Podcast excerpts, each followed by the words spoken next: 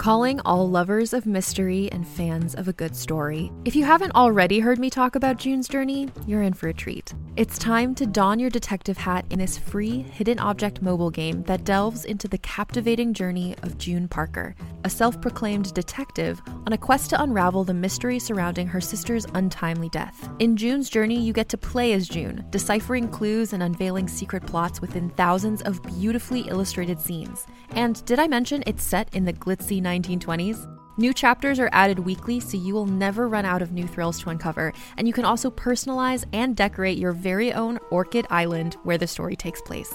How sharp are your detective skills? Find out when you download June's Journey on your Android or iOS device, or play online via Facebook Games. Your detective journey awaits.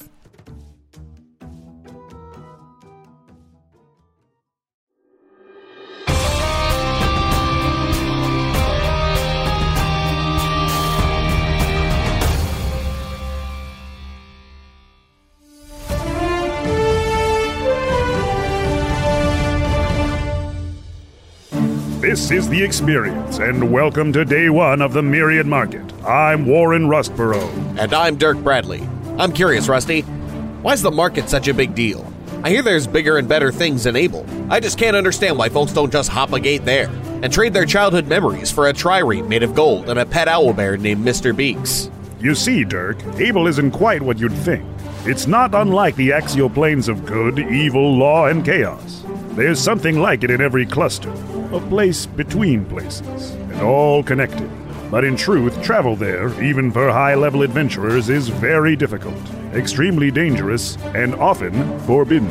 Yeah, well, I've never known quest jockeys to hold their horses at a keep outside. Right you are. And we've had our share of champions and higher take a stroll through the Silver Citadel or the Onyx Precinct. But in the end, it's not a place for mortals. Whereas the market is open to any plane where a ring gate has been erected.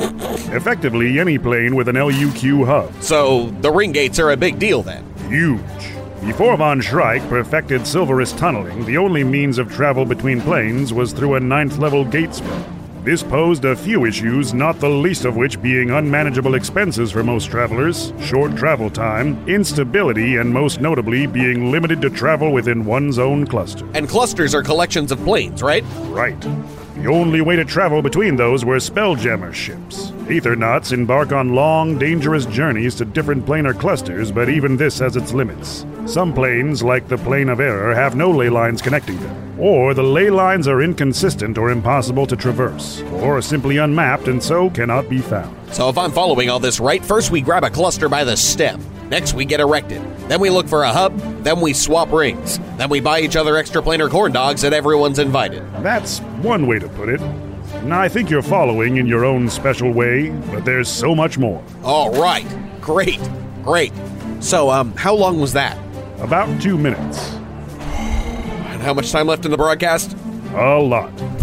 But not before we go live to the meat district in the Ada terminal where Sergio Pendragon is slow roasting a drumstick from a colossal turkey of new T30. Stay tuned, folks.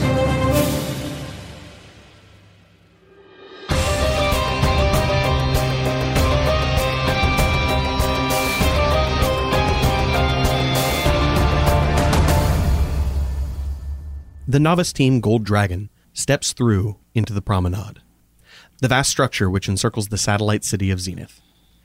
Before you stands the gatekeeper, who touches a scry device mounted on the gate control and with some urgency calls for a medic. As he does this, a man steps forward, or at least you assume he's a man. His chin length brown hair is heavy with curls which bounce as he looks up at you with particularly large green eyes. He smiles a shark smile, revealing somewhat pronounced canines behind his lips, stained green with an unknown substance. The tips of his ears extend well past his hair and seem to twitch and cup toward you. He walks forward with his hand outstretched, straightening his green waistcoat. Hello. Nice to see you. I am Perry Filigree of The Satellite. You know, The Satellite is the primary journalistic publication on Zenith. Mind if I ask you a few questions regarding your recent off Zenith quest? Our friend is on her way to the infirmary. There's no time for questions. Oh, but those will take time. They'll, they'll have to get here. For now, I'm sure you can talk to me. I would prefer we meet them halfway. Hmm. But you did go off Zenith, correct? I never talk to the press. I just turn away from him. Penny is usually the one who talks to the press. This is a lie, but going with it. I shall take care of the press while you take care of Penny. Yes, we left Zenith. And where did you go? Is any of this confidential, by the way? Uh, like where what we did? Nothing. Nothing that you just did. No.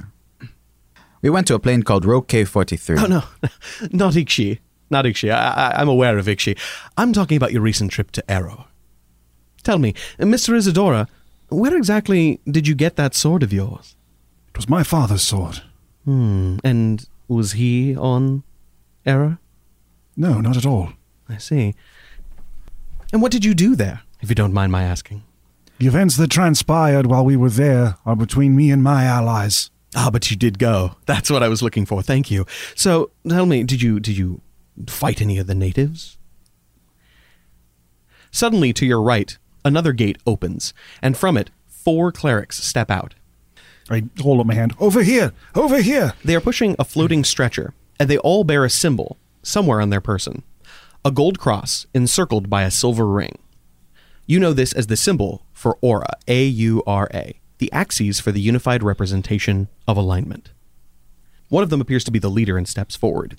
He is a small ratling. He carries a staff topped with a rat skull inside the mouth of a viper skull. Begone, swarmless fiend. Unless the drippings of your pen should forestall this one's drift into the black, we will not have you. Excuse me, I, I didn't mean to cause any problems. Um, well, uh, I'll, sure I'll speak to you again. Very, very soon. He turns and waves and walks into the crowd. Hal points at the new cleric that just showed up and goes, That's how you should talk to the press. Just tell them begone. Another one of the clerics, a midnight blue insectoid with four arms, bearing a headdress mounted with an eagle skull, steps forward, pushing a floating stretcher. He urges it down to the ground and uses his four arms to bear Penny onto it. Another, a large Goliath, covered head to toe in mosses with a bone club in one hand, begins to walk after Perry Filigree of the satellite, making sure that he is in fact gone. While the fourth, a white skinned, hairless tiefling, whose horns have been shorn off, and his only accessory, save simple trousers fastened with the aura symbol, is an unadorned blade which protrudes directly from a bloodless wound in his chest. He walks forward and gestures to the ratling. They are Skick, the root feaster. They will be Miss Farthing's primary care provider. Miss Farthing will be returned to you in time. For now, we suggest you go about your business. It seems that your manager is here. We cannot go with her? No. We're just supposed to entrust it to a bunch of clerics who are just left a sword sticking out of your chest, bro? We are Aura. We would not harm a patient. I remember reading a little about you recently. I'm just concerned because I wish to stay by her side, but I am glad that you are aware of the process. You also must know that as a cleric yourself, you are obligated to come see us when you ascend to the hero rank, if you choose to remain on the battle axis. hmm, I don't think I got that far into the reading. I understand. We will be going. He turns, and the four of them begin to walk towards the gate through which they came. Uh, uh, sir, one last thing. Uh, the weapons, please keep them with her. There's magic at play. The large Goliath turns to you and says, We know. What do you think we look like? Idiots? Come on. Just trying to help. Practically radiating with divine energy. I can feel it coming out. All right, here we go. and they all continue through the gate. Iavos, they are professionals. Let them do their job. They're professionals who left a sword sticking out of that tiefling's chest. It's working just fine. If I were to ignite into flame during battle, it would be quite alarming, Hal, but it's perfectly natural for you. Uh, Some creatures are just built differently. I don't. I.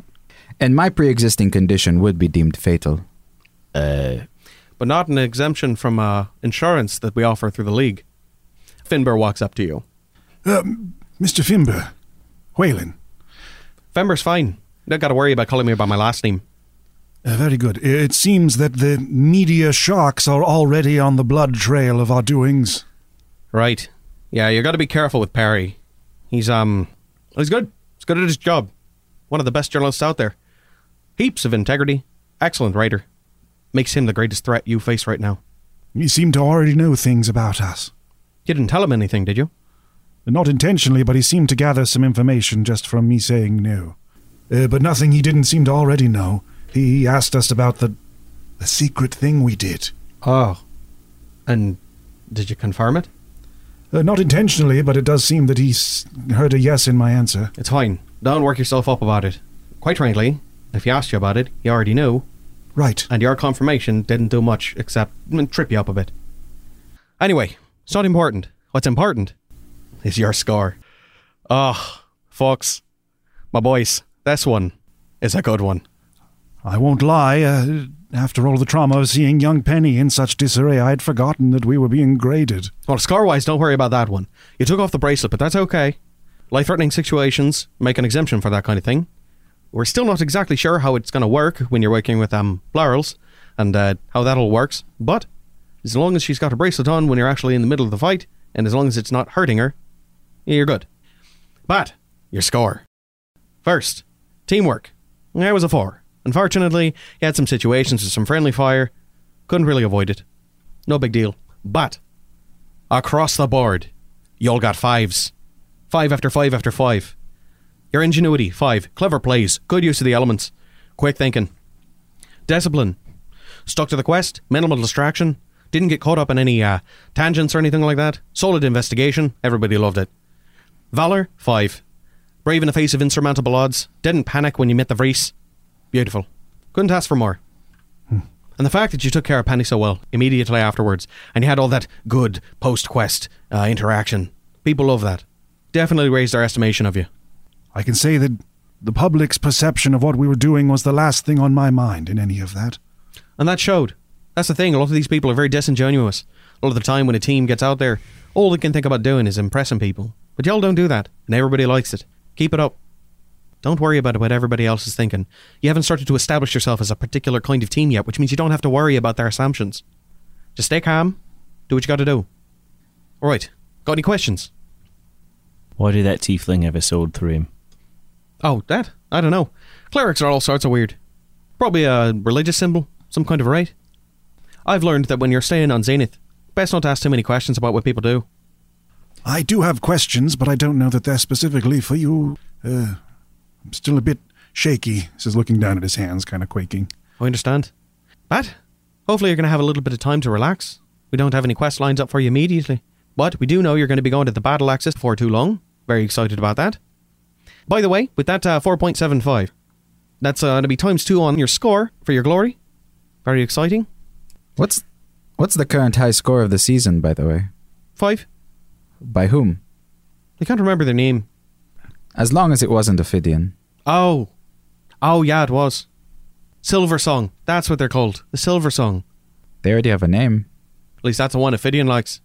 He seems to be leading them well. And all that glory couldn't be coming at a better time. In a week's time, you've got the Myriad Market, which I think you folks have never been to, right? A myriad market? Yes. It's a bit of um seasonal, yearly, hard to say, but it's a big festival. The whole ring gets lit up. People come from all around. I've been to imitations. Right. It's kind of modelled somewhat after uh, some of the bigger commerce areas in Abel. My brother used to tell me about farmers' markets at faraway villages. It's like that. If you farm things like weapons or music or souls, Oh, Just regular things to farm. Every terminal becomes its own kind of thing. One particular area is just music and and uh, art and things like that. Other places are mostly weapons and armor and gear and what have you. Some places are food and extravagancies, and some places are just dark and spooky. It's different every year, but when it comes, everybody likes to show up. uh, do you know how long it will be until we can see Penny? And as long as it takes for her to get better. Hmm. Hopefully, before this myriad market. I don't think I could enjoy such a thing knowing she's still on the mend. Oh, I imagine she'll do great. Quite frankly, the clerics in Aura are fantastic. They're the reason why uh, people still get saved here. Without Aura, there's no resurrection. Hal is staring at Iavos. What's the matter, Hal? So if I'm if I'm multiclass into cleric, I could be stabbed and it wouldn't bother me? You got a one track mind, don't you? I would get your mind off of the man who was impaled. You say something weird and his brain's off like a herd of turtles. I just want to know how to get stabbed and be fine. It Well- seems like it'd be a useful skill in combat. As mentioned, one of our teammates is without head, and that doesn't seem to trip you up quite as much. Some people are just built differently. That's true. Can I multiclass in rogue and go headless? Here, try this. I'm gonna stab you in the side. Ow. Now just see if you can lay on hands. Heal your heal, heal your body around the dagger. I do that. It pushes the dagger out. Right. It's just not meant to be. Best not go to hurting each other in the middle of the ring. There's every possibility that uh, if an anti hero's around and they see that, they might come for you. It's a medical procedure. Let us try to avoid getting any knives or blades through your heart, instead of trying to exist with them there. In any case, you folks have yourself about a week of downtime. You're welcome to use that as you will. I'd recommend you get back to your uh, residences, get a bit of rest in. We've already put in a uh, request for Pug to have some time with you, so that'll be coming up soon. Obviously, not before Penny's available. Hmm. As long as they let us know when she's ready. They will. We'll probably send you a letter. I like letters very much. I don't. You head back to your residences and take some time. During this week, what do you do? Iavos uh, browses over some of the books he bought recently. Um, he reads very fast, but he bought a lot. So he's just dipping his toes into all kinds of planar history, factoids about Zenith, and just learning what he can. And every now and then he'll take a break from reading to read his spell book instead. One particular book draws your eye. It is a living history of Zenith and its practices. And inside, you find a segment on the Myriad market. Hmm. One element of it in particular is that normally access to Zenith at all is highly, highly restrictive, even onto the ring. Mm-hmm. Usually, the only thing you can do is be on the ring. But even that is very controlled. However, during the Myriad market, they pull out large ring gates that float in the void and allow ships to come in from all over the cosmos. Interesting. Everybody gets a ring passport for the duration of the festival, which can range between one and seven days. I make note of that. Gaspar is going to go to any crowded part of Hub and just try and acclimate himself better to loud noises now that he is perceiving through the echolocation of a Vrees head. At first, it's extraordinarily jarring, trying to detect sound instead of sight. But over time, you can start to tell the small differences in distance and pace, and you start to get an appreciation for the Doppler effect as things move closer and farther, the increase and decrease of pitch, and it's starting to sink in just how much power and potential this has. Everything is so bright and loud.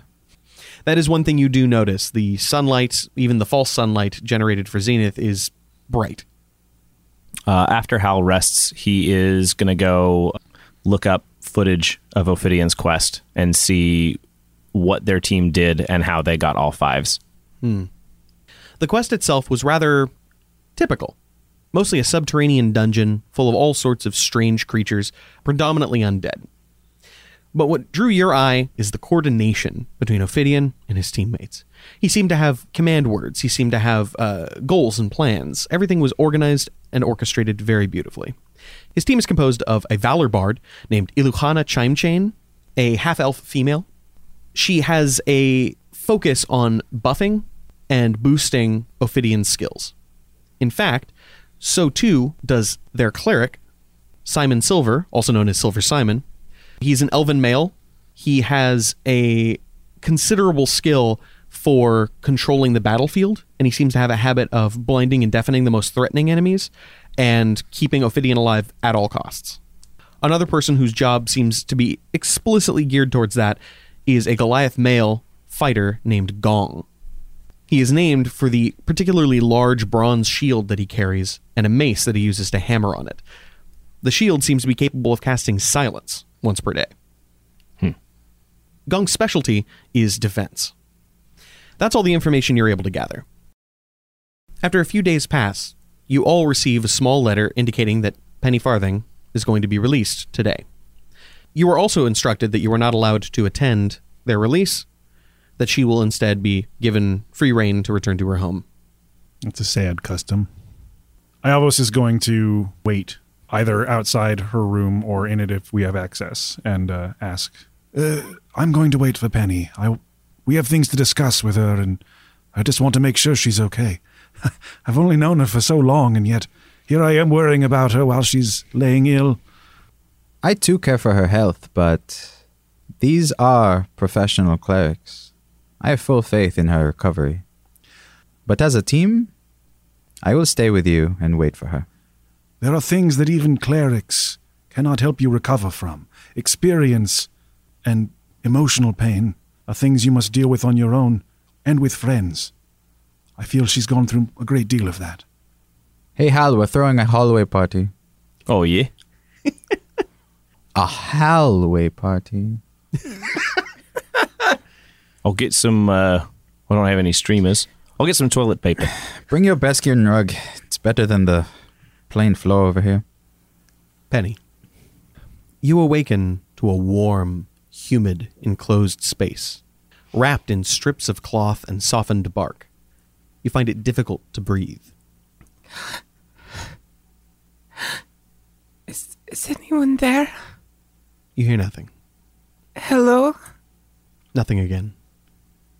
Penny is going to try to sit up in whatever bed she's laying in.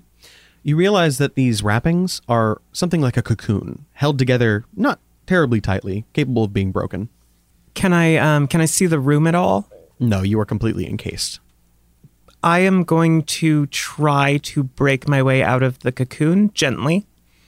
You free yourself from the cocoon and see earthen walls all around you. A warren, lit by a single rough tallow candle. Iavos? Gaspar? Skia?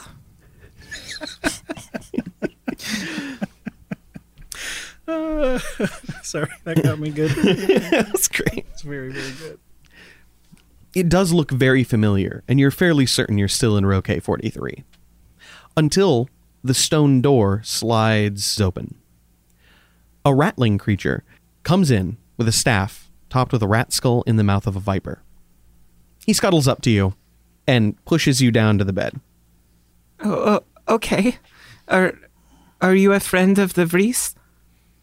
He puts his thumb on your eye and opens it up and looks at the other. He holds the candle up to you and tracks your eyes. Penny's golden eyes reflect the candlelight and follow it. I see. Mwah. Hmm. You did fine. You're well. Thank you. Um, what is your name? We are Skik, the root feaster. It's lovely to meet you, Skik. Um, do you know where my friends are? Home. Did they already go through the portal? Did they leave without me? They left you alone. They had to. Where am I right now? You are in Aura. With that, she kind of cocks her head and thinks through all the things that she knows. And that doesn't sound familiar at all, and certainly not like anything on row K43. You are welcome to leave when you wish. How do I get home? Um, mm, the elevator. I didn't know they had elevators here. Um, I'm still alive, right? Yes. Okay. Oh, you receive this. He hands you what looks like a letter. I will read it. You open it and see a very crabbed cursive that reads Dearest Penelope, it comes to my attention that my concoction was ineffective in treating your heirlooms. A pity. But I see from the scry that you were able to find an adequate solution. I intend to make my wares available at the Myriad Market in a few days' time. Perhaps we could complete our bargain. Look forward to seeing what you have to offer. Gilder. And just below that, you see what looks like an address Key Terminal, space A70 to A75. Understanding dawns across Penny's face. Oh, I am back on Hub. Yes. My friends did not leave me behind. I Yes. knew it. Um, she will start to stand up and test her legs. How, do, how does Penny feel? Vibrant and powerful. Your legs seem stronger, thicker. and your head feels heavier, just slightly. Um, what is the status of my wounds currently? You do not seem to have any. You do have a nasty headache, though. Excellent. Penny won't push herself too hard, but after flexing a few times, kind of testing out the condition of her body, she will. Um, are, are her things in this room? You do see a pile of things in the corner. Okay, she will collect her things and then make her way back to the uh, where the team's apartments are. As you approach the equipment, you see the sword slid through the straps on the shield, both beautifully polished bronze. And as you reach for it, you feel a sudden extreme anxiety, but also a sense of need. I don't know what kind of adventure you are taking me on, but there is no way to go but forward. Penny will not arm them, but she will attempt to carry them. As soon as you pick them up, you feel safe and strong and at home. You shoulder your equipment as Skick watches you go. You walk through the door and you see blinding arcane light. You are in a hallway much like any other hallway in Hub, with dozens of doors going in either direction. One door is already open somewhat, and inside you see a very thick, dense, mossy forest. And from it, a very large Goliath, clad head to toe in moss, steps out. Uh, hi. My name is Penelope. He lifts his large bone club and points down a hall towards a sign that says elevator. Oh, there it is. Thank you so much. Hmm. She will she'll give him a, a little like friendly wave and a smile as she passes by on her way to the elevator. You get in and you see all of the same things you're familiar with. All the dials and knobs and what have you. You punch in the information that you need to get to your residential floor. As you come out and walk towards your space, you see your companions sitting there on a bearskin rug in front of your door. Hal has erected streamers using toilet paper as well in the hallway above your door. As her eyes survey the scene and she looks around with a little bit of wonder at like the decorations and her friends, she begins to tear up a little. Looking at the the toilet paper streamers in particular, she says, "It's so beautiful." Iavos quickly gets to his feet when he realizes Penny's entered the hallway, and uh, he holds out his hands and he's got a very inexpensive, like little bouquet of flowers. he says, "Oh, "I wasn't sure if you wanted uh, uh, something for your room or perhaps a snack." Penny sheds a tear and drops everything she's carrying and runs into Iavos's arms and hugs him. Oh, it's so cute. As soon as you drop the sword and shield, you feel a longing, kind of an emptiness that fades quickly as soon as you find your way into your friend's arms. Oh, I'm so glad you're doing fine. They did a, a good job. I feel I feel wonderful. Um, you don't have to worry about me. all of you notice something particularly odd about Penny. The first is that she does look stronger, just a little bit.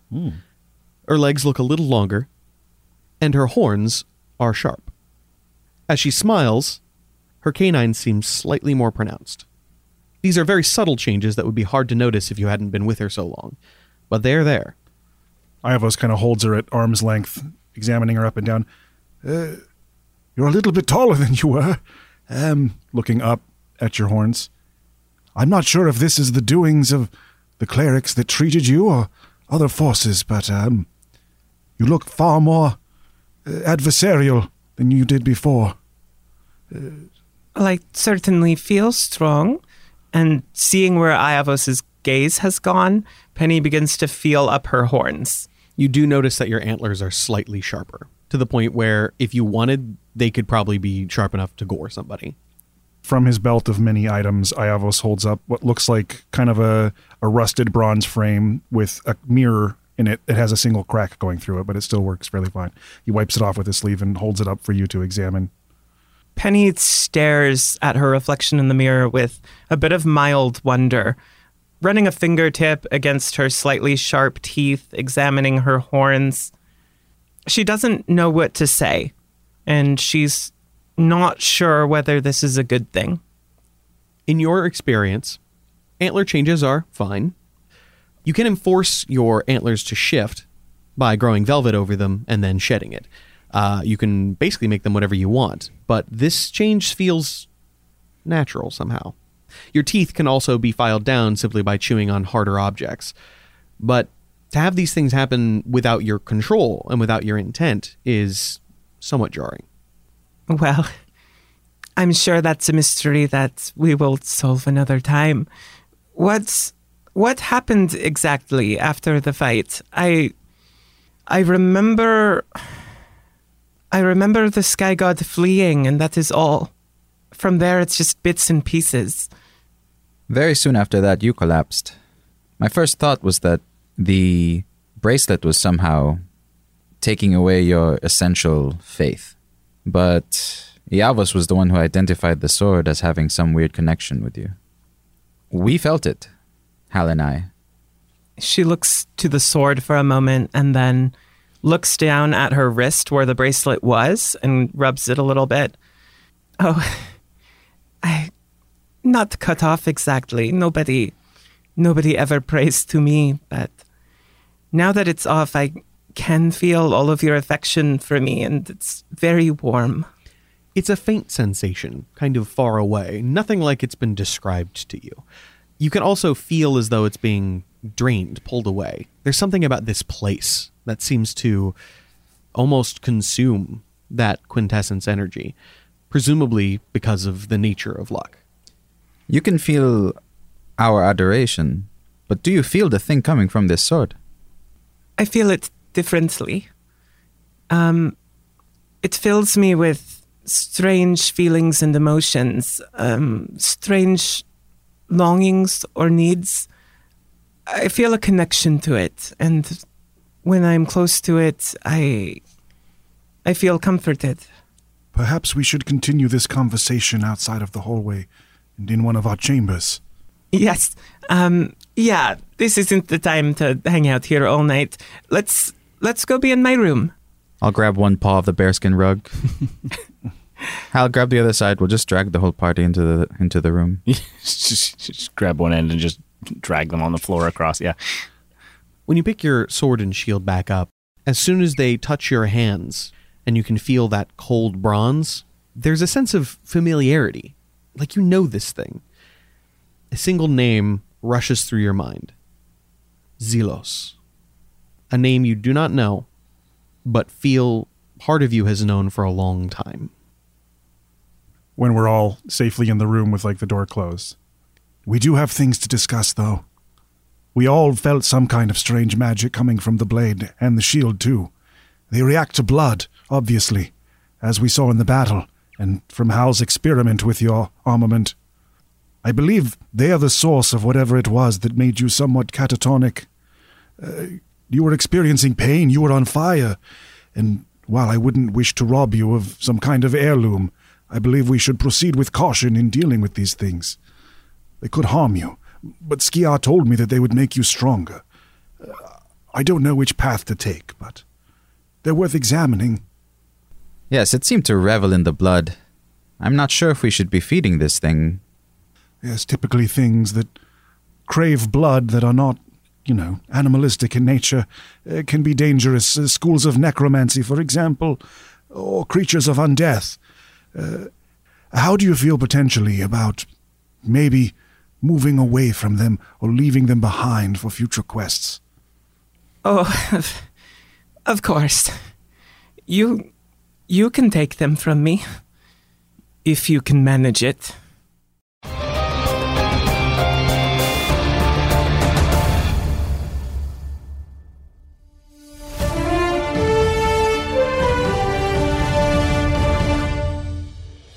We go now live to Paige Theta Row in the Psi Terminal with Girthkel from the believed to be mythical plane of Pletregth. Thank you, Warren, and hello, Girthkel. I appreciate you taking the time to meet with me. I understand you're a very busy man.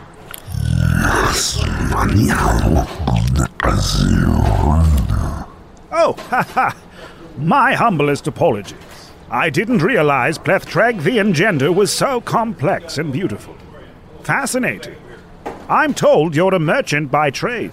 What sundries bring you to Era for the Myriad Market?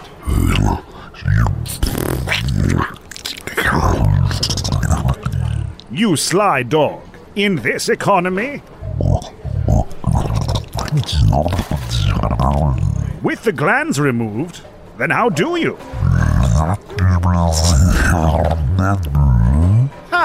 I never would have thought to insert the probe while they're still alive. And you find these fetch a good price? Right, right. No accounting for taste. Please, Gurthgul, watch the language. This is a family show.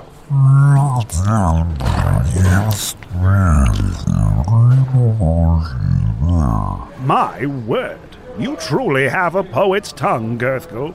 I only hope one day I can aspire to such eloquence. No, thank you. And my best to the writhing mass. I truly couldn't have said it better myself. Back to you, Warren. Thank you, Paige, for that fascinating interview. Truly, adversity brings out the best in us all. Did our resident robot just spend three minutes talking to the thing that Shape forgot while it shouted cosmic farts into the mic? While our diviners work to uncover the fault in our translation nexus, why don't we hear a word from our sponsor?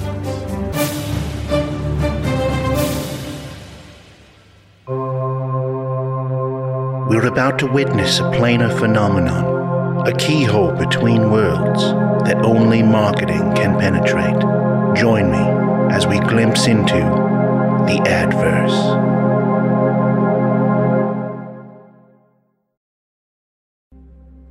I want to take a second to tell you about a podcast I think you'll really like Mayday. No one is prepared for disaster. No one knows exactly how they'll react in a plane crash, an earthquake, or when a lone gunman decides to open fire. On Mayday, you'll hear about the people who had to find out, people whose stories deserve to be heard. Join hosts Maya Nalani and Luke Welland as they tell you about extraordinary people who found themselves in extraordinary circumstances. Listen to Mayday wherever you get your podcasts.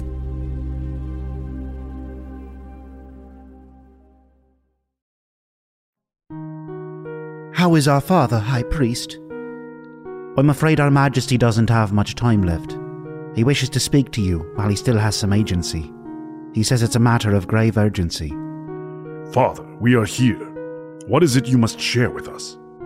Is it of the brewing war to the west? It's obviously to name a successor. Perhaps father has made his choice. Nonsense. I am the eldest. Those are our laws. Let father speak. My sons now stand before me. Yes, we are here, father. Listen closely, my sons, for the words I share here may be my last. We are listening, father. Very well then. Rusty Quill Gaming. What in the world are you talking about? It's an actual play podcast taking place within the Pathfinder rules set, with over 200 episodes, and a cast of mixed ability comedians, writers, gamers, and improvisers, led through adventure after adventure by Game Master Alexander Newall. Uh, father, what are you talking about? What of the succession? What of the treasury? What is your command, father? In an alternative version of London and beyond, the team of Zolf, Sel, Hamid, and Azu must battle the odds, crack wise, and survive the trials of their adventure with special guest players and game masters alike. He speaks madness. What is this puzzle you weave for us, father? Shut up for a second. This sounds awesome. I want to hear more about Rusty Quill Gaming. This award winning production can be found wherever podcasts are available and at rustyquill.com with other amazing shows. There are new episodes every Wednesday as the adventure continues to unfold. Rusty Quill Gaming. I'm afraid he is gone. Father! Father! Well, what do we do now?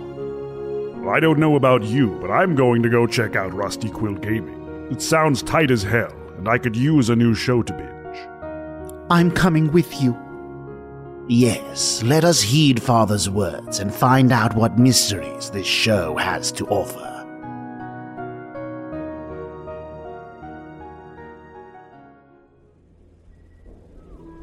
Something evil has entered these woods. This forest is my home. I move like a shadow. I speak to the old growth. I hunt that which challenges the balance of nature. Something wicked is near. I remain silent, unseen, invisible in this bush, my favorite terrain.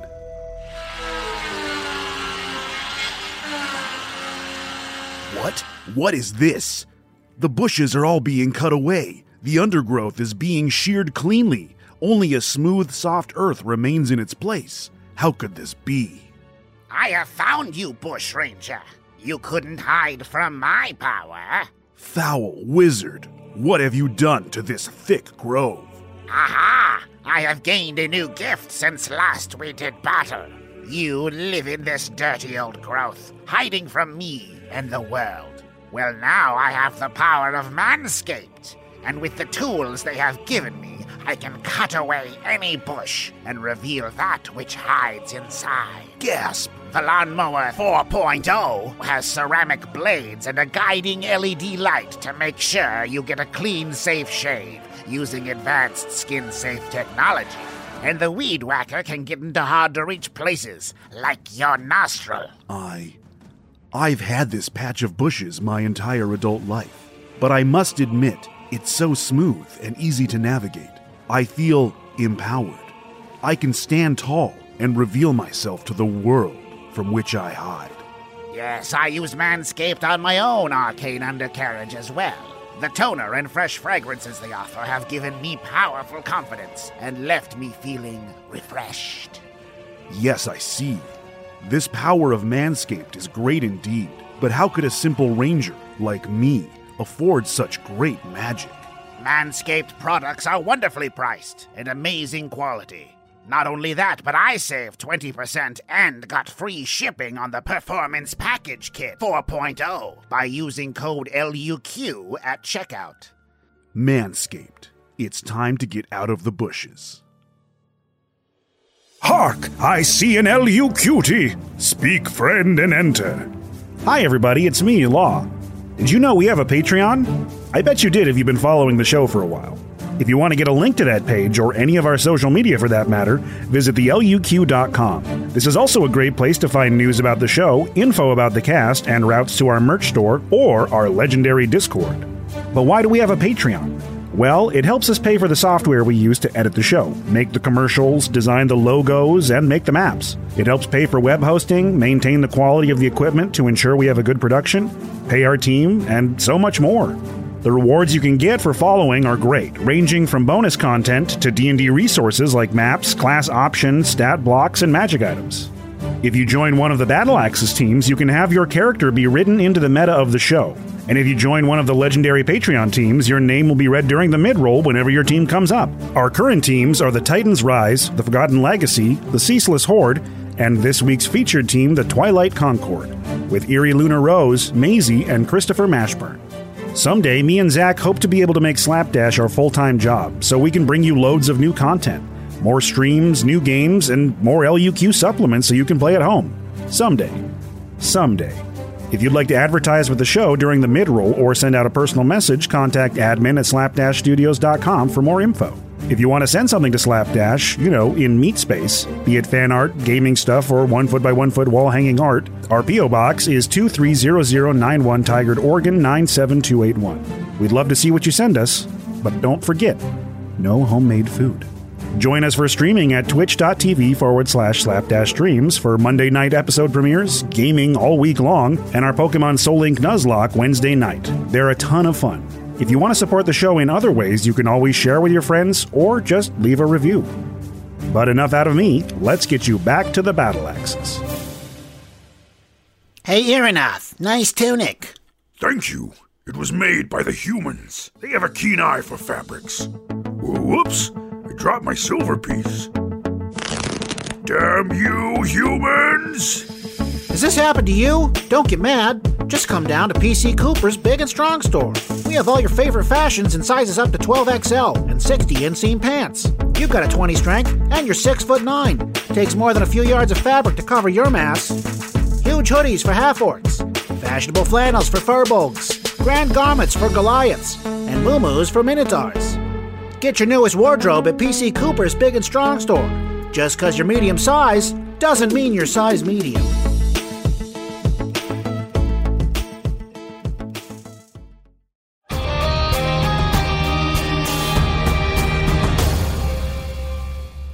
After a somewhat tense welcoming party for Penny, you all go back to your respective rooms, and it is a few days before you emerge together as a team. A taxi has been purchased for you, waiting at Delta Dock. You arrive to find a small skiff and a steward piloting it. As your taxi clears Delta Dock, it is abundantly clear that the Myriad Market is no ordinary bazaar. Giant ring gates ignite throughout the void surrounding the ring. Through them, ships of breathtaking design sail to join an ever growing flotilla, some unloading goods, some shops unto themselves, but all of them are alien to this plane. A combination of signage and helpful words from your steward gives you insight on some of the more extravagant vessels. You see the Barony, a wrought iron dreadnought in Gothic style, mounted with gargoyles, beasts of living metal designed to spring to life and defend her cargo. The Barony ships unrefined ores by the boatload. She is crewed entirely by the undead and captained by a vampire. You see the Urtica Ferox, a living wood galleon manned by a crew of reptilian elves. Her gnarled roots twist and undulate to pull her by unknown magic through the void. She offloads colorful flora and dangerous fauna. Another ship is not a ship at all, but a dozen square rigged sloops, dragging a literal castle through the sky. Knights stand at the ready in the courtyard, clad head to toe in plate, ready to defend its inhabitants. Taxis fly all about these powerful and magnificent vessels while brave souls tread a floating boardwalk that weaves its way throughout them. Your taxi dips low above the outermost structure of Zenith. There you see that the roof of the ring is gone, and all along the promenade, tents, kiosks, and booths in thousands of shapes, colors, and sizes are arrayed as merchants and specialists from across the cosmos, indeed, across all known planes, have come to share their labors. The myriad market is a kaleidoscope, and you have seen only a glimpse of its vast and unimaginable wonder. Your taxi comes to a brief stop in the shipyard of the Key Terminal before taking flight again to make room for more vessels. You make your way out onto the promenade, into the throng, as hundreds of creatures hustle and bustle about, looking for just the right memento. You are assaulted with information. The air is thick with smokes, spices, perfumes, and above all, magic. The things you see are unlike anything you've seen before gaseous clouds from which mindless bodies are manifest to do their bidding, slim humanoid beings so long of arm and leg that they crawl on all fours yet still tower over the crowd discs of translucent flesh walking on tripod stilts, rimmed with lights which must be translated from photonic to vocal speech. You see hedgehog like humanoids with backs of shining carapace like beetles, giant millipedes with bodies of men at their heads, collective entities who move and think as one, sentient animated objects, ancient carven skeletons, even liches, beholders, illithids put aside their cruel ways to take part in the festivities. So when you see three dragons of white, bronze, and violet chasing each other through the sky, you are not entirely surprised, though still awed by their vastness and beauty. Every section of the ring has been converted into a bazaar, with clear entries and exits. But you were informed by your taxi driver that it is not uncommon for market goers to become so completely lost that they are not discovered until after the market is over. Some others even find themselves aboard vessels, far away and unable to return. But this section, the key terminal, is very much the entry level market experience. There are terminals devoted to music and arts, some to drink and drug and other vices, others still to dark magics and forgotten idols to ancient gods. But this year, Key is the bazaar, the all purpose market. And that is where you find yourself. It would seem, Iavos says, looking over some paperwork that he carries around, uh, that we have a certain budget we are to be spending, as you've put me in charge of treasury. Uh, we all to our names have around 250 gold, uh, a uh, hundred of that being tied up in our investments in future quests, as the rules dictate, um, and we have 21 points of glory. During your downtime, you realize that there is actually a limit on how much glory can be banked. That limit is 10 times your proficiency bonus, and that extra one actually had to be withdrawn. Going into this, uh, we should each with us carry a single quin from our glory pool, and a hundred gold I think seems safe, though I'm not to tell you how much to spend. It could be safe to save the other fifty for later, and I will carry an extra quin in case we need it as a group for something. What do the quin look like in coin form? They look roughly one and a half inches in diameter and roughly half a centimeter thick. However, they have no detail. Instead, they are just shining, shimmering light with an opalescent quality. That reminds me, before we go out buying trinkets and whatnot, uh, there was something that Skial wanted me to give you, Penny. At least I assume it was for you. It certainly wasn't for me, and definitely not for Hal. he gives you this clay ocarina uh, with a bat carved into the bottom of it. Uh, an enchanted item. Uh, I can explain the details of it later, but you are the most musical of us, without question. I am actually the least likely person for that to have gone to. what a thoughtful gift. I regret that I never got to say goodbye or cuddle any of the little Vries. Uh, he also entrusted me with a very strange lens of glass, uh, enchanted for seeing through mysteries. Uh, for the time being, I can carry it, but if any of you wish to have this for your skills, simply let me know. Are we to stick together or venture off on our own? Penny is almost dancing from foot to foot, clutching her quin tightly in her hands and looking at everything there is to see. Let us shop as a team. Hal is already eating a toffee apple that he bought from someone walking by with a tray full of them. Hal, did you pay a full quin for that? What? Did you pay a full quin for that? No, he said it was only three gold. A lot for a sugary apple. $300 for they always charge high prices at festivals.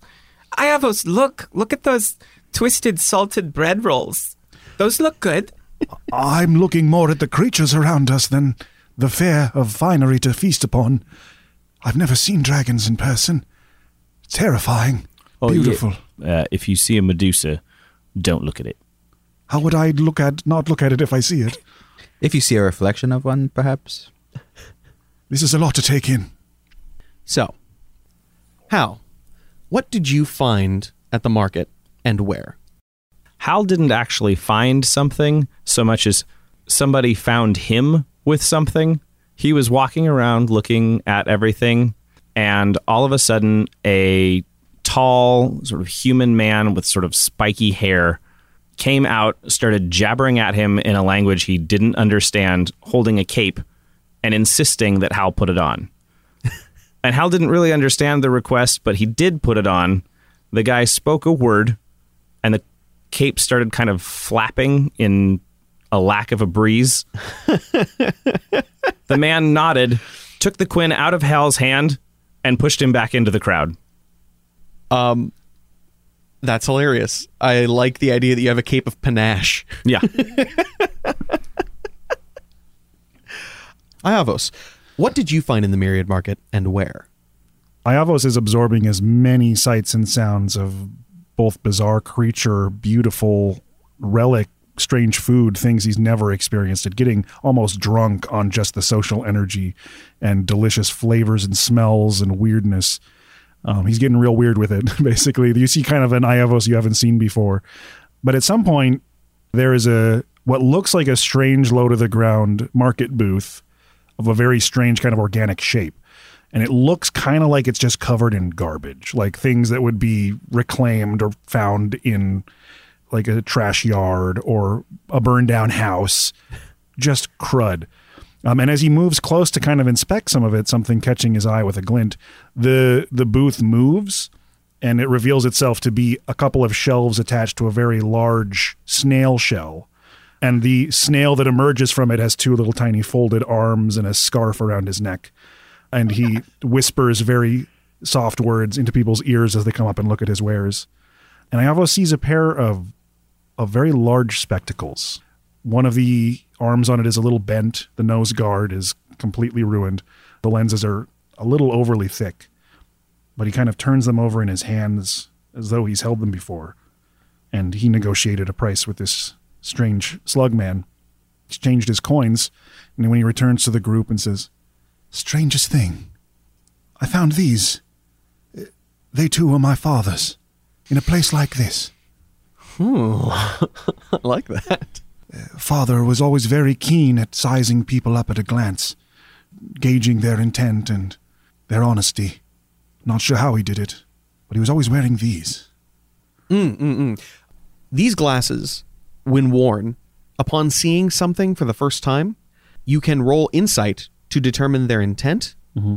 and also their level or CR. Awesome. Penny, what do you find and where? Most days of the year, Penelope Farthing is a fawn. But this day, she is a hurricane. As she moves from stall to stall, spending nearly all of her spending gold on, on small, non magical snacks and foods and services, she drags Hal behind her, insisting that he eats half of the food so that she can try even more.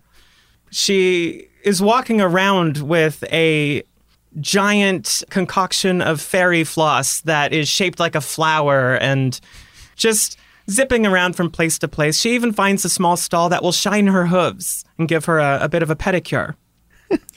but as everyone else is kind of examining their own things and interested in their own booths and kiosks, Penelope slips away and she finds a dark corner with a small booth of bespoke threads managed by a hunched elderly crone with a small pair of scissors that shine like the moon. You don't know what happens there, but when Penelope returns, she no longer has her quin. Fuck. All right. Gaspar, what do you find and where? First thing that catches his eye are several displays of fine leather of different shades, textures, and he gets along with the shopkeepers who call themselves the Coven of Two and Three Thirds, consisting of two full witches and one third of three different other witches. just kind of hanging out, just a bunch of dismembered bodies. We kick it off, and he finds a handkerchief of unquestionable material. Unquestionable or questionable? He is literally not allowed to ask what it's made of. It is extremely absorbent. It seems to pick up blood, dirt, sweat, tears without any resistance. I like that. You son of a bitch! Why? What? You just bought a ShamWow. I did. but I will give it an additional bonus. If given to somebody who is experiencing tears or any other kind of strong negative emotion, once per day, it will cast calm emotions on that person. I'll take it. And through perhaps a bit of flirtatious negotiation and bargaining, gets it down to the price of one quin and perhaps a coffee date with one of the thirds. Unfortunately, he does not remember which third it was. I like that. You all reconvene outside of the Gilded Guard. Thank you, everyone, for agreeing to come here.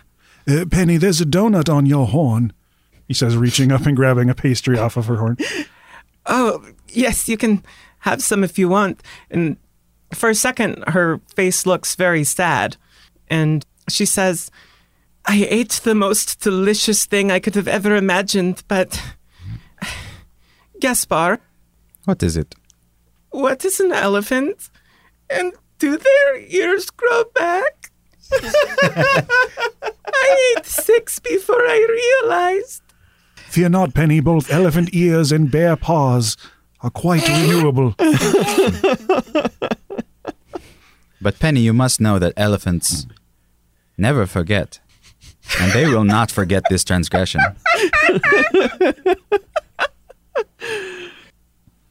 You enter the Gilded Guard.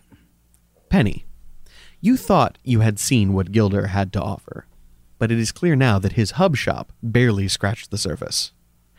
Plate armor forged of wafers of flexible sapphire, chain shirts held together by magical magnetism, which disarm all those who strike the wearer, hammers of diamond, blades of quicksilver which change shape at the will of the wielder. These and so much more. Gilder sits atop a pile of cushions as Rufus and a few other hires tend the market goers. Penelope Farthing. A light. As always, Gilder. How is business today? Too good. I'm afraid they're going to eat their way through my specialty items. That is good to hear then. Um, you and I had an agreement, and I've I've come to follow through on on my promise. Mm, give them, give them, please. And with that, Penny will move forward and begin to lay out all of her items and things in front of him. Iavos is immediately watching everything on guard as Penny's obviously doing dealings with his bizarre talking cat and the sword and shield of question are now being inspected. He's in like magic watching mode. I'm sorry for being so rude. These are my friends, Halophon, Gaspar, and Iavos, and um, all of you. This is this is my friend Gilder. I don't want to jump the gun on this, but he says, "Oh, very fine to meet you." Taking a pair of spectacles out of his pocket and putting them on. As soon as you put them on, you see what looks like kind of a faint humanoid glimmer hmm. underneath this cat. It's gone in an instant. Roll me insight. Okay. I honestly forget what my insight bonus is. Oh, it, oh, it's good. good. Oh, he's a wise boy. That makes one of us. 24. Hmm. The CR is very high, uh, high enough that it doesn't make sense to try to apply it. Right. Its intent is, from what you can tell right now, is excited and greedy. Mm-hmm. That all tracks. Hmm. Normally, my characteristic aloofness would require me to say I couldn't care less about your friends, but each of them is particularly fascinating for their own reasons. Unfortunately, I uh, must pay attention to this. He paws forward and gently taps at your Shifos et Aspida. Hmm. Exactly as I thought. Sorry. Uh, I realize now that the polish I gave you would have been useless on these. Oh. Oh, it's it's okay. It was still very helpful, and I'm glad to have had it. Do you understand what these are? Um, not very well, I must confess. Oh. These are tools of war in a place that has long since forgotten the ways of it. Are you s- are you speaking of Evdaimonia? I am. Evdaimonia has never been at war. Oh, child. What you don't know could fill a thousand volumes. Thank you. Long before Evdaimonia became what it is now, its people were warriors. They fought an ancestral enemy, and they reveled in both victory and defeat. You see, mm, the Evdaemon are mm, not what you think. I don't understand. I don't know a lot of things, but the things that I do know are about my home. Mm, of course, and those are all very relevant to your very small, very insignificant life. But when the great battle came and their villain was defeated, they sued for peace. And that is what you've known your whole life. Oh, such a precious life it was. Peaceful. And thus was born a millennia long stagnation. Evdaimonia is heaven to some, but for others. I well, I think Evdaimonia is a very nice place. Hmm. Yes, I'm sure you do. But He taps the blade. Zelos did not think so. I've I've heard that name before. As you would. Um, you've fed him, and that's very good. That's a very good thing. You've set into motion things you cannot possibly understand, but that isn't important now. What is important is that they're being tended to, and they're being taken care of, and they're in the hands of somebody who should have them. And I am very glad that you showed them to me. Oh, you are you are very welcome. Is is that all you wanted? Was to see them? That is exactly what I wanted. And to touch them. Um, by by all means. Mm. He puts his little hands on top of them, and as he does, he kneads them as though pressing onto a blanket. And his eyes begin to flash silver and gold. Magic biscuits. That is all. Oh, but of course, you did me a favor by bringing these here and listening to my yammerings on. I can give you something if you'd like. There is a cacophonous crash from by where Hal is standing. and he's standing there holding like a small pin. And there is an entire suit of plate mail which is collapsed on the ground in front of him, presumably held together by the pin in his hand. he just kind of sets the pin down in the pile and takes two steps to the left and pretends he was looking at something else. No, that's fine. Um, simply take the pin and stick it back into the mannequin, please. I do so. As soon as you do, the armor immediately recollects onto the mannequin as though being donned. It's fine, you couldn't hurt anything here if you tried, young man. But anyway, there's something mm, that the league goers, the little heroes and boys playing at their games, like to do called glamoring. Mm, They like to have their little battle mode outfits. Everything gets very bright and very colorful, lots of neon and, and exciting little features. Normally we charge one glory apiece, but because you all are so lovely, I'm willing to do you a favor. You give me one quin, and I will do all of your gear for free. I very slowly lean over to Gaspar and whisper, I think I just became a dog person. That's what I've been saying this whole time. Uh, Halophon, uh, how important is it for our team to have this kind of uh, pageantry and uh, showmanship? You know best of all. Well, it's um, it's really popular the higher hero tiers, uh, for sure. It's not super common in rookies, but it might make us look a little bit more like we're punching above our station. Just wouldn't want to um, assume any ears, you know. Nobody want to uh, think that we're kind of overdoing it. What if we all turn into blacker than black? Darkness. We're all shadows. Wait, then nobody can see us. I mean, there are advantages to that, certainly. Penny's tail is wagging and she's looking at the rest of you. Can we? It sounds like fun. He takes his glasses off and folds them and puts them back in his pocket and says, It's not of a particular interest to me, but there are certain creatures I don't want to get on the wrong side of. So, yes, yes, indeed. I think I already look pretty damn good. But I could look better. I might have to get a bit creative. Uh, a lot of the designs tend to do sort of glowy lines, but and I kind of flex one of my arms, and the lines on my skin that are already there light up. Can I do that already? But I bet I could think of something. You hand over your quin. Gilder takes it in his little paw, places it in his mouth, and bites down. When he does, the room lights up with that pearlescent light and then is pulled into him. Give me a moment. You take off some of your more removable clothing, which is apparently all he needs, and then carries them into a little small back room. About half an hour later, he comes back out and gives you back your equipment. I just put my hand on Hal's shoulder and say, Don't eat any quin. I'm right behind you. Hal- I, I kind of want to see you do it. Hal's sitting there like, um, I ate a lot of things today. I can't promise none of it was quin. Well, I've gotten everything I need from all of you. Please run along now. Have fun. Goodbye, Gilder. Thank you, Gilder. It was nice to see you again. And you, Penelope Farthing. As you exit the Gilded Guard, you are once again bombarded by the beauty and majesty of the Myriad Market. Marred somewhat by the man who is approaching you.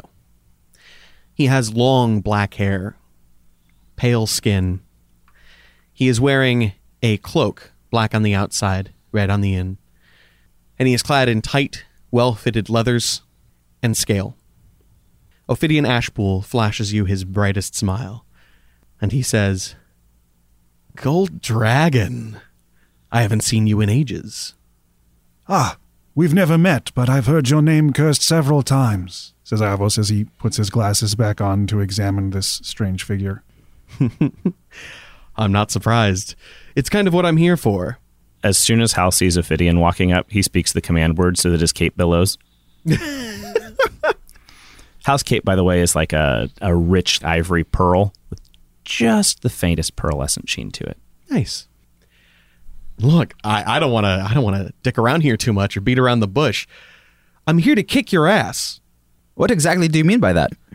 Exactly what I said.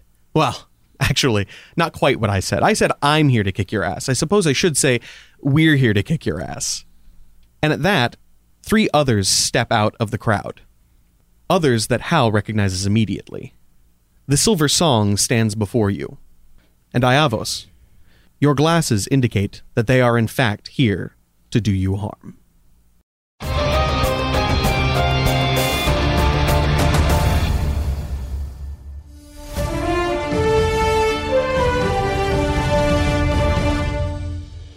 Well, it's been a great show, folks. Thanks for watching. Have a good night. Bye. Whoa, Dirk, where's the fireball? We still have a couple of minutes left. Okay, it's fine. I can do this. You're doing great, Dirk. Rusty, I'm freaking out. The place is lousy with the stank of fun, and I'm the nose. Well, Dirk, when these excruciating minutes are over, you'll be free to enjoy the market in all its glory. That's just the thing.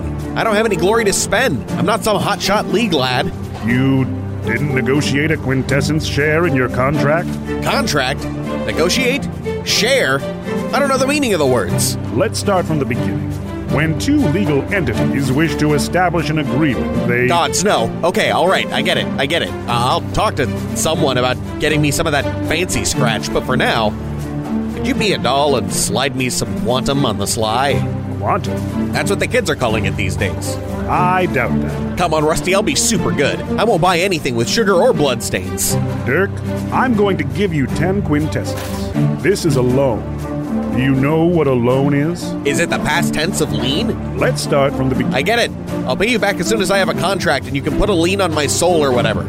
Dirk, please. This is serious. It's always serious. Everything's always serious, but there's a man wearing a big brain like a hat, and I'd bet Quinda Courts it'll make me smart enough not to have to sit through another rusty quiz on why free markets are good for small economies but break down on larger scales if individual profit is prioritized over the welfare of the people. Wow, Dirk. I'm impressed you retained so nuanced a lesson. I didn't. I was reading off the teleprompter. What? Come on, Shazid. He's never gonna learn if you keep helping him. To be fair, I probably wasn't going to learn anyway, Rust.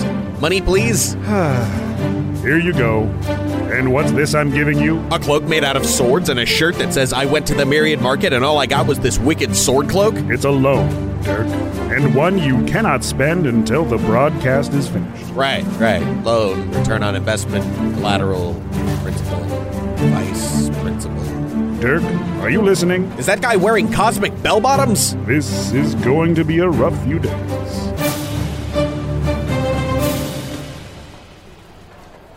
All right, Dirk, that's time. You did it. Here's your quintessence. Now promise me you'll stay away from the Omega Terminal.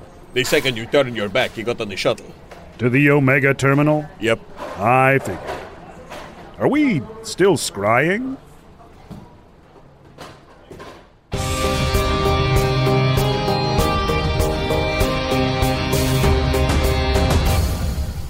Son of a bitch. Um, what? is that against the rules? I fucking hate that guy. I knew he'd come up again. I knew he'd come up. But so soon with That's Blade why I studied his team. Everything's always dicks and bushes with him. He did say beat around the bush and and then ass. He's going to kick our ass. That's true. Oh, everything's always okay. I okay. I almost remembered something from 30 seconds ago. Uh, I think it's my. T- oh wait, hold on. First of all, who's the MVP? Uh, obviously, the impaled tiefling. Okay, I'll give you that. Um, my my only question is, do I have little like kitty paw prints all over my sword now? Because I will never wash it. no, no, uh, you did not. You did not scuff your your beautiful ar- arms and armor. Either that or one one third of a witch. that Yeah. was Pretty fucking That was really fucking yeah, funny. poor, poor, poor Gaspar. You know what they say happens on a third date. Uh, Gross. okay. Uh, what about the play of the game? Uh, hallway party. Hallway party is pretty fantastic. that was very sweet of all of you. All right. Well, thank you so much for listening to yet another episode of this insufferable show, uh, League of Ultimate Questing Battle Axis. I'm going to go around the table and thank everybody here, starting with This chair, which is currently sat in by Michael Loving, plays Halifan Orison Jr. Woo! Barbarian Paladin. Angelo Kaluag, who is playing Gaspar, the headless phantom rogue. And I am Dana Ebert playing Penelope Farthing, the third level hurricane, currently with a belly full of sugar that will hopefully help in this next encounter. Yeah, do we get advantage on our initiative roll for all the sugar we ate? Uh, it's counteracted by all the dough you ate. I am Law. I play Iavos Isadora, witness to the Withering Acre. And I'm Zach. I am the dungeon master and technical director slash producer for Slapdash Studios. I'd also like to thank Hediger the editor for putting together this episode. Yet another really frustrating edit, I imagine. A hell of an edit and editing. Um, and I'd also like to thank Bree Golden for the uh, map we are about to use. Still um, leading up to it. It's uh, a slow burn. at goldenstylus.com. It's where our asses are about to get kicked, apparently. Thank you so much again. As you know, new episodes go live every Monday. If you want to show your support, please check out our Discord and go to theluq.com where you can find all of our social media, which you can follow and all that good stuff. You can also find, uh, hopefully, links to ways that you can support our players here and whatnot. You can also join our Patreon if you want to give us a little bit more of that good, good money flavor. I don't think there's anything else, is there? Website's got it all, baby. hmm Well, thank you all again for joining us and questing with us and all that good stuff. And until next time, we wish you luck.